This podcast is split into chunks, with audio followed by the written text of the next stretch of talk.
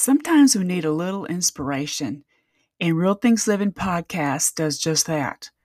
Real Things Living has a focus on resilience and connection with others.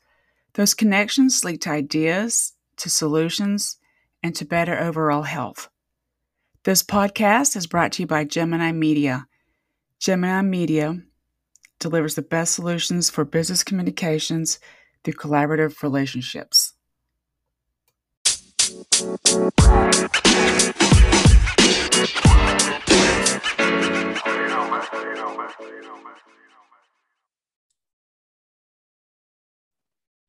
y'all. Today I'm going to briefly talk about online courses. The reason I am doing this because online courses are a very popular topic right now. But how do you create one? Where do you get the content? It kind of overwhelms people and they don't move forward if they want to do it. Here's my two cents. For example, if you're an author, this is one method that you can reuse your book for another product. The content is already there, so why not consider it for an online course? An online course is how many nonfiction authors with an expertise focus are reusing their content. For example, it's common and easy to take a chapter from a book and turn that into a lesson. There's also what can be overwhelming. There's so many platforms out there that you can do are available.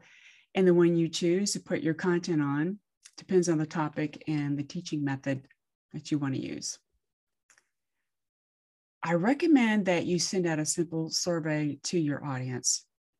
Doesn't matter how big they are, but this will help clarify if they or whoever is interested in diving deeper into the content you create and write about and how they prefer to learn it. There's three different types of learning platforms. The first is do the learners want to watch videos for self paced learning?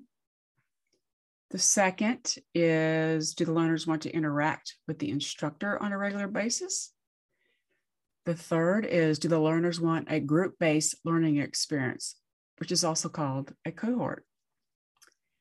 I have one online course right now on the Thinkific platform that I created a couple years ago. And that platform is self paced learning experience. This course isn't based on a book, though. I created around some of my blog posts and my health coach training. I didn't really market it much, but I did get some student engagement out of it, but not as much as they wanted. So that first online course experience for me got me to try thinking about a different method to create more engagement from the instructor and with the students and had them stay engaged with the content, not just drop it off after the first couple videos. So that survey that I I, um, I did, I created um, around my current book. The, sorry, I've got to push it, the quality book formula that um, was sent out and I got a lot of positive feedback because there are so many people out there who want to learn about the publishing process and the book production business. I decided to send that survey to uh, share it with Maven. That's a new cohort based online class platform. They liked the feedback, and so they brought me on board to be an online instructor, and they're trying and help me get this going. So what I'm going to do is start with a workshop format first. I'm going to call it the business of books to test out the content and get feedback from those that decide to participate. I'm going to start with a workshop format just because I don't want to create so much content and nobody wants to be interested in it. A course should be about what the participants want and need, right? Not what the instructor wants. What do the participants want to learn? If you're interested to learn more about it, the link to that pilot course on the Maven platform is going to be in the description box below. I would appreciate any questions. And I really do appreciate you listening. Have a great day.